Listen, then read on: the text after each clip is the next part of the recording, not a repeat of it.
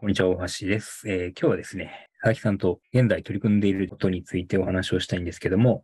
この取り組んでいることというのはですね、えータスク管理トレーニングセンターというオンライン講座というか、これオンラインサロンなんですかね。うんうん。サロンっていうのとはだいぶニュアンスが違いますけれどもね。まあ一応オンラインで、えー通信講座みたいなことができるっていうような内容に感じております。はい。で、えー月1回ですね、えーオンラインセミナーをやってまして、で、まあ、これはあの、コロナ前はですね、リアルセミナーをやってたんですけれどもうん、まあ、それを機にオンラインに切り替えたというところなんですけど、まあ、オンラインで月1回セミナーをやって、で、普段はですね、セミナー出られなかった方はですね、セミナーの動画をご覧いただけるという形で、で、あとコミュニティもあって、動画の内容についてのご質問とかがあればお答えするというのとか、で、あとは前回、前々回とご紹介をしたのタスクショートジャーナルというですね、平日毎日書いてるメルマガですね。こちらもセットでお読みいただけるというサービスなんですけど、で、あの、今年に入ってから、あ狙った形ではないんですけども、まあ、結果としてそうなっているという流れが一つありまして、それは何かというとですね、事例紹介ということで、これまでのセミナーはですね、えー例えばまあタスク管理なので、タスク管理のやり方とか、あとは僕らはタスクシュートを使っているので、まあ、タスクシュートをどう使うかというやり方ですね、使い方に関して、えー伝えるセミナーが多かったんですけど、えーふとですね、あの、そういうやり方よりも、えーじゃあ実際に、えーどういうふうに使ってるんだと、えーどんなふうなタスクがあって、朝起きてから寝るまでどういうふうに流れていくのかという実際の画面を見てもらった方が、うんなんて言うんだろう、早いというか、多分この伝わってなかったことがそれによって初めて伝わるということがあるんじゃないかというですね。うん。うん、で、まあ、こういうことは別にあの、今回初めて気づいたわけじゃなくて、えーうんこれまでにもですね、時々その部分的に、えーご覧いただいたりしてたんですよね。えー例えば朝はこういうふうなタスクがあって、こういう順番でこういうふうに処理してますと。で、この時にこういうアプリを使うと便利ですとか。うんうん、うん。まあそういった説明をセミナー中にもやってたんですけれども、でもこれをですね、とにかく朝から出るまでひたすらその、こういうふうにやってますっていう紹介をするだけのですね、つまりこの、まあ途中途中説明をしますけども、まあ密着24時間みたいなそういうテレビ番組がありますけど、はいまあそういう感じでえー密着して、えー切れ目なく伝えるからこそ見えてくることっていうのがあるんですよね。うん。なんていうかこう、ノーカットだからこそ初めてわかることみたいなね。うんうん。で、そうすると、その自分のタスクシュート、自分のタスク管理と見比べることができるので、そこで当然違いに気づくわけですよね。うん。うん。あ、自分がやってないことをこの人はやっているとかね。うん。あとは自分が疑問に思っていたことをこんな風に軽やかに何気にこうクリアしているな、この人はとかね。うん。なんかそういうこの、こういうことを伝えたいという風なことを思っていなくても、いや、普段こういうふうにやってますよという風に伝えるだけで伝わることっていうのはきっとあるなと思っていて、うん。そういうものが無自覚的にというか、いや狙わずして当たってしまうというかね、うん。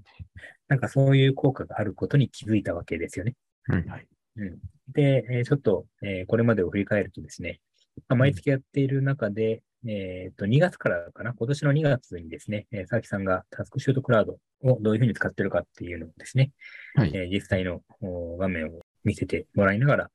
うん説明をしたと。はいまあ、それに対して僕とか、あと F 田さんが、ここはどういうことですかというふうにですね、まあ、どんどん突っ込みを入れていって、で、多分これを聞かれて初めて、あ、佐々木さんとしてもこういうところが気になるのかっていうことで、まあ、聞かれたから答えるみたいな形で、うん。で、それは逆に言うと、聞かれるまではそういうことを用意してなかったわけですよね。はいはい。うん。つまり、この普通のセミナーであればね、あの、パワーポイントとかのスライドに伝えたいことを全部あらかじめ載せておくんだけども、それを載せずに、ていうかなんなら、パワーポイントの資料も作らずにですね、もうタスクシュートクラウドの画面を見せていくだけなので、うん。まあ非常にこの、えーまあ楽って言ったらおかしいけど、うん。もう事例が資料ですよとはいいうことで進んでいくと。うん。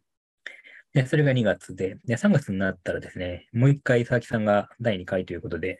連投がありまして、で、これは2月の時はですね、ある日の、まあ、ログですね、そのどういうふうにその日があ終わったのかっていうのを結果だけ見てご紹介したんですけど、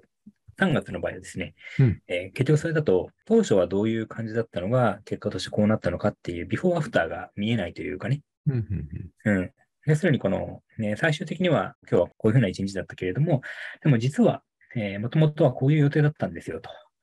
で、それがどのようにしてこう、まあ言ってしまうと崩れていくのかと。うん。うん。つまり朝の時点で立てた予定通りには進まないっていうのがほとんどなわけですよね。はい。だけど、そういうタスク管理の本とかを書いてる人は、こういうふうに予定を立てて、予定通りにちゃんと全部終わってますよという非常に美しい、えー言ってみると、おそんなことは頻繁に起こるはずがないことをですね、えー事例として紹介しているので、いや、こんなふうにはうまくいかんだろうっていうことで、なかなかこう、そこの層が出てしまうわけですね、読んでる人との間に。まあ、それを、まあ、実際に佐々木さんが全然うまくいってないっていうところを見せたことによって、うんあこれでいいんだ、みたいなね。うんうんうんなんかそういうこのアハ体験というか、で、あと非常に良かったなと思ったのが、実際にこの予定が崩れた時に、どういうふうにタスクシュート上で予定を調整してるかみたいなところをですね、その場で実際に、これは動画を撮ったんでしたっけ？そうです。動画を撮りましたね。はいはい。つまり、あらかじめそこの部分に関しては、さすがにちょっとこう、その場でやるのは難しいので、えーその時に、えー調整をした時の様子ですね。つまりタスクシュート上でタスクを入れ替えたりとか、えー順番を並び替えたりとか、うんあとはまあ追加したりとか、削除したりとか、まあそういう操作をしている様子を動画に撮ったものをですね、えーそのセミナー中に、えー再生したと。うん。まあつまりだから、再現 VTR を流したみたいな感じですよね。あ、そうですね。はい。うんうん。でそれが抜群に回りやすくて、うん。うん、あ、そうか、こういうふうに調整するんだっていう、なんて言うんだろう。当たり前のようにやってることが、白日のもとにさらされたというかですね。うん。うん、それによって何かこう、伝わるものが、今まで伝わってなかったことが伝わったなっていう手応えというかね、うん。そういうものがあったので、まあ、非常にこれはいいなというふうに思ったわけですよね。はい。うん、でただ一方でですね、この、こうやって事例を見せていくっていうことは結局その人のワークスタイルとか生活環境に非常に大きく左右されるので、うん。そうなるとね、結局いろんな人の事例を見ていくことによって、あの自分に近い人であれば、あ、これ非常にここは取り入れられるわ、真似できるわっていうところで参考になるんだけれども、うん。えちょっと違う人にとっては全然参考にならないという、そこまでいかなく、いかずともですね、ちょっと真似しがたいとか、いうところも出てしまうので、うんでそこからいろんな人に事例として参加してもらうということをやっていて、でその4月ですね、えー3月の次の4月が、えー原田さんっていうタスクシュートクラウドの、えー作ってる J マサキーという会社ですね。まあ、タスクシュートクラウドのグロース担当ですね。タスクシュートクラウドをこう、成長させていくという役割を担っている方なんですけども、まあ、なので当然クラウドを使ってるんですけど、まあ、彼が実際にどういうふうにタスクシュートクラウドを使ってるかというのをですね、えー同様に紹介してもらったんですけど、うんあーやっぱ全然違うんですよね。うんうん。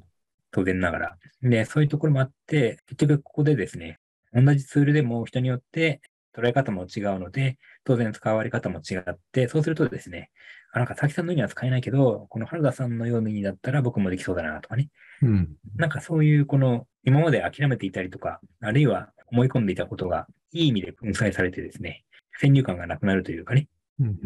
なんかそういうのがあって非常にえーいいなということで続けてるんですよね。はいで、5月がですね、ちょっと一旦タスクシュートではなくて、高梨さん、容量が良くないと思い込んでいる人のための仕事術図鑑という本がありまして、まあ、これは高梨さんとそれからレフタさんという二人の協調の本なんですけども、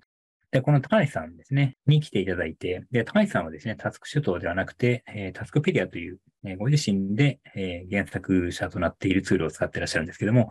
で彼がですね、えどういうふうに、えタスクペディアを使っているかということをですね、紹介していただいた回で、まあ、これもやっぱり実際にどういうふうにタスクペディアが使われているのかと、で、こういう場合はどうするんだということをですね、非常に根節丁寧に紹介していただいたので、まあ、これはまたですね、あの、あ、タスクペディアってこういう感じなんだっていうね、なんかこう、やっぱり生の事例っていうのが伝わってくる内容だったんですよね。で、最後あの、佐々木さんが高橋さんと対談をした本がありますよね。そうですね。えー対談したものをまとめたのが、えー金風社さんから出ていますね。それはもう完全に基本的には対談まずありきというか、対談を取って、えっと、それを基本的に収録したやつをですね、まあ、あの、なんて言えばいいんだろう。あげてもらったといいますか、そういう形で作った本です。で、あの、内容としては私がどちらかというと聞き手で、高梨さんが答えてくださると。まあ、すごくこう、なんて言うんですかね。えっ、と、いろんなタスク管理でご自身やってることをカチッと固めていらっしゃるというか、頭の中にそういうものがあるっていう感じの方なので、えっ、と、話としてはすごくこう、多分、えー読んでいただくと、すんなり割と入っていくんではないかなと思います。上手な情報整理が仕事の効率を決めるっていう、あの深掘り仕事術というシリーズで、Kindle Unlimited 対応になってます。で、600円ですね。単品で買っていただく。そうだ、いつも思うんですけどね、あの、はいアンリミって実は安いですよね。アンリミは安いです。と思いますよ。はい。うん。だから600円の本をなんか結構買うんだったら、かなり損益分岐点でね、すぐに元取れるというかね。そうですね。2冊買えば十分。だいたいあの、500円ぐらいはするんで、2冊読むんならまあ、元は取れるかなと思いますね。うん。はい。っていうのが、えー高梨さんで、で、6月がですね、今度は僕が、ね、この時タスクマを使っていたので、うんまあ、タスクマで1日をどういうふうに過ごしているかっていうのをですね、ご紹介したと。で、まあ、これも、ね、実際にですね、朝起きてから寝るまでの、えー実際のおスクリーンショットをですね、えー見ていただきながらですね、まあ、やっぱりですね、この、恥ずかしいんですよね。あの、自分の 一日を見せるというのはね。うんなるほど。うん、けどね、あの、実際にこれが起きたことですと。で、こういう時にこういうふうにやってますという、なんつうんだろう。実際にやってることなので、うんなんつうんだろうな。背伸びをする必要もなくね、うんえー淡々と話ができるので、そういう意味では非常に話しやすいというのがあるのかなと。で、それで、えーそういうことを知りたかったって言ってもらえるのは非常にこの、なんつうんだろうな、えー伝えるコスパがいいというかね。うん、非常にだから苦労して、えーこの例え話を、えー暗出したりとかね、うんえー説明の図解を作ったりとかっていう伝えるコストってあるじゃないですか。でそれをして、えー伝わることもあるんですけど、そうじゃなくて事例を出すだけで、なんか思った以上に伝わるとか刺さるみたいになると、得した気がするというかね、こんなこと言ってもしょうがないんですけど、うん。そう、だからまあそういう意味では非常に事例はいいなというふうに思ったわけですね。なるほど。で、えー7月がですね、えーエフタさん。実はエフタさんはですね、タスクシュートを使ってないんですよね。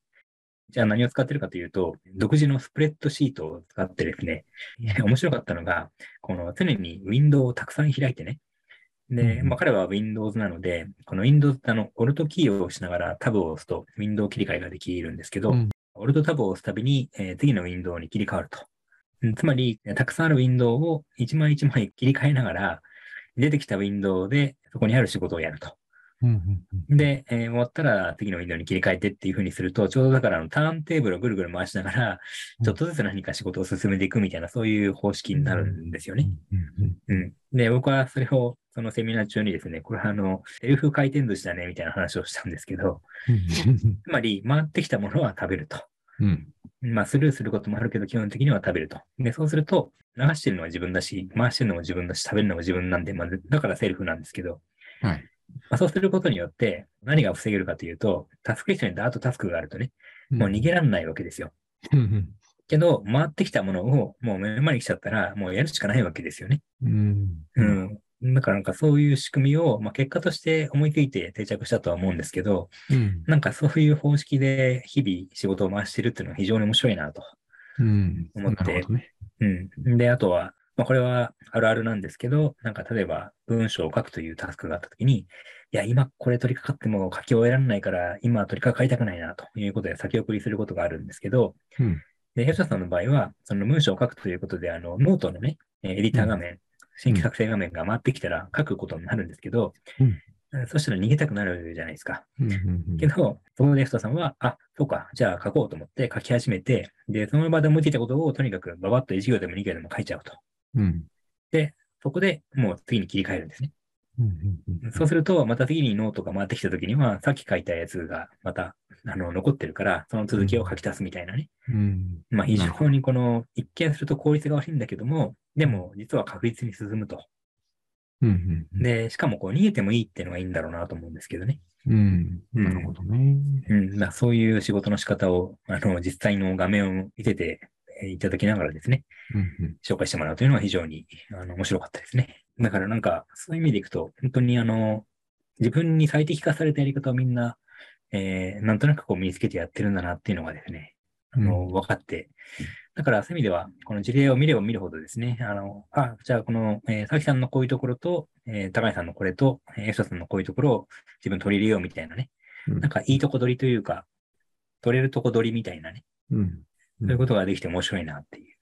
で、えっ、と、8月がですね、タスクシュートクラウド開発者の J 松崎さんが、はい。まあ実際に開発者がどういうふうにクラウドを使っていて、うん。で、しかも彼の場合はですね、あの、ノーションですね、えーノーションと併用しているので、えーうん。タスクシュートクラウドとノーションどういうふうに、えー併用しているか、使い分けているかと、で、どういう情報をノーションに入れているかみたいなね、うん。そういうこの使い方をですね、まあ、これまたやっぱり実際のノーションの画面を見せながら話してくれたんですけど、うんうんいやー、これは細かいなと思ってね。あの、まあ、当然、えー、タスクシュートクラウドとノーション行ったり来たりしながらやるんですけど、はい。どうしてもこう2つのツールを使うとね、えー分散してしまって、どっちに何を書き込んだか分かんなくなるとかね。うん。うん、なんかそういう混乱が生じそうなんですけども、まあそういうところもやっぱり自分なりにルールを決めて、えーこういう時にこういう情報をここに書くと。で、こうでその情報をこういう時に読み返すと。うん。言ったことが確立すれば、あこういうふうに、えーちゃんと効果を引き出すことができるんだな、とうん。いう、まあ、事例でね。まあ、これはなんか、非常に、あの、ちょっと難易度が高いなとは実は個人的には思ったんですけどね。なるほど。ノーションのあの、ね、ある程度、えー習熟しないと使えないツールだと思っているんで。そうですね。ノーションとタスクシュートですからね、ある意味ね。うん。はい。で、えっ、と、先月9月がですね、まあ、稲葉良一さんという、えーこの方は会社員で、うん。多分これまでの事例の中で唯一と言ってもいいのかな、会社員で、えー彼はタスクマンを使ってるんですけれども、まあ、会社にいる間は、まあ、そんなにえー激しくですね、まあ、タスクマンは iPhone なので、iPhone を参照してガリガリ書くということはしづらいので、うん。じゃあどういうふうにしてるかっていうと、っていうところが非常に興味深くてですね、うん。まあ言ってしまうと、このセクションが一つしかないというか、その普通はタスクシュートはね、セクションをいくつかに分けて、つまり時間帯をいくつかに分けて、そこにタスクを割り振っていくんですけど、はい。まあ、今、稲葉さんのタスクもね、えーセクションが1個しかないと。うん。いうのも非常に独特で、で、うん。もう普通に使ってると、必ずセクションはね、2つ以上作ってしまうので、うん。あ、そっか、1個でいくのかっていうのも、ちょっとこう、うん、コロンブスの卵というかですね、うん、ちょっと驚かされた使い方で、うん。うん、やっぱりこれもね、ご自身の置かれた環境で、えーどういうふうにやったら最適な使い方ができるかっていうのをですね、えー非常に、えーわかりやすく伝えてもらえたのかなとうん。なるほどですね。いう感じでしたね。はい。で、えっ、と、まだ今月はやってないんですけど、10月の22日に、うさごうさんというですね、えーまあうん彼も会社員なんですけども、えータスクシュートをどういうふうに使ってるかっていうのをですね、紹介いただく予定なんですけど、えっ、と、タスクマと、それからタスクシュートクラウドと、それからタスクシュート2と、これタスクシュート2は Excel 版ですけども、まあ、この3つのタスクシュートを併用しているということで、多分、この3つを併用している人の事例は初めてなのかなと、ああ、そうですね。そうう、ん、いうふうに。に思いますんで、あの、この3つ被りまくりだからどうやって使い分けてるんだっていうのはちょっと気になるところではあるんですけどね。うん。うん。まあ、このあたりのことをですね、お伝えする予定なので、えっ、と、10月の22日の土曜日ですね。えーはいまあ、詳しくは概要欄に載せておくんですけども、えーもし気になる方はですね、参加いただければと思います。でですね、今まで9本の、えーセミナーについて話をしてきたんですけども、もしですね、ちょっとどれも見たいなとか気になるなという方向けにですね、実はあの、えータスカニトレーニングセンターというですね、えー冒頭でお話をしたオンライン講座があるんですけど、えーここに入会いただければですね、えーうん今であれば全ての動画をご覧いただけますので、佐合さんのセミナーだけ気になる方はですね、そのセミナーに単発で申し込んでいただければいいんですけども、えー残りのですね、動画も見たいなという方はですね、えー入会いただければ、す、べ、ての動画も見られた上で、えーその10月20日のセミナーも、ね、ご参加いただけますので、まあぜひこの機会にですね、参加ご検討いただければと思います。でね、ポッドキャスト聞いてる人だけ特典みたいなのを作りたくてね、ああなるほど。このポッドキャスト聞いてくださっている方限定ということで、あの、これから一つコードを申し上げますので、えーこのコードをですね、申し込み時に入力いただくと、えー割引になるという特典を用意しますんで、これを入れていただくと、ちょっと安くうん受講いただけるということですね。でそのコードがですね、えー、CAST10 ですね、えー CAST10、CAST10 と、まあ、このコードをですね、えー割引コードっていう欄が申し込みフォームにありますので、まあ、そこに入れていただくと、割引価格が適用されると。いうことで、えーこれちょっと今月中限定にしようかなと思ってますんで、うん。はい。あの、これ聞かれてですね、実は気になってたんだけど、ちょっと迷っていたとかですね、うん。まあ、今回聞かれてですね、あ、ちょっとこれは今のタイミングだったら自分に合ってるなと思われた方はですね、ぜひこの割引コードを活用してご入会いただければというふうに思ってます。はい。まあ、あの、個人的にはですね、まず自分の回について簡単に言うと、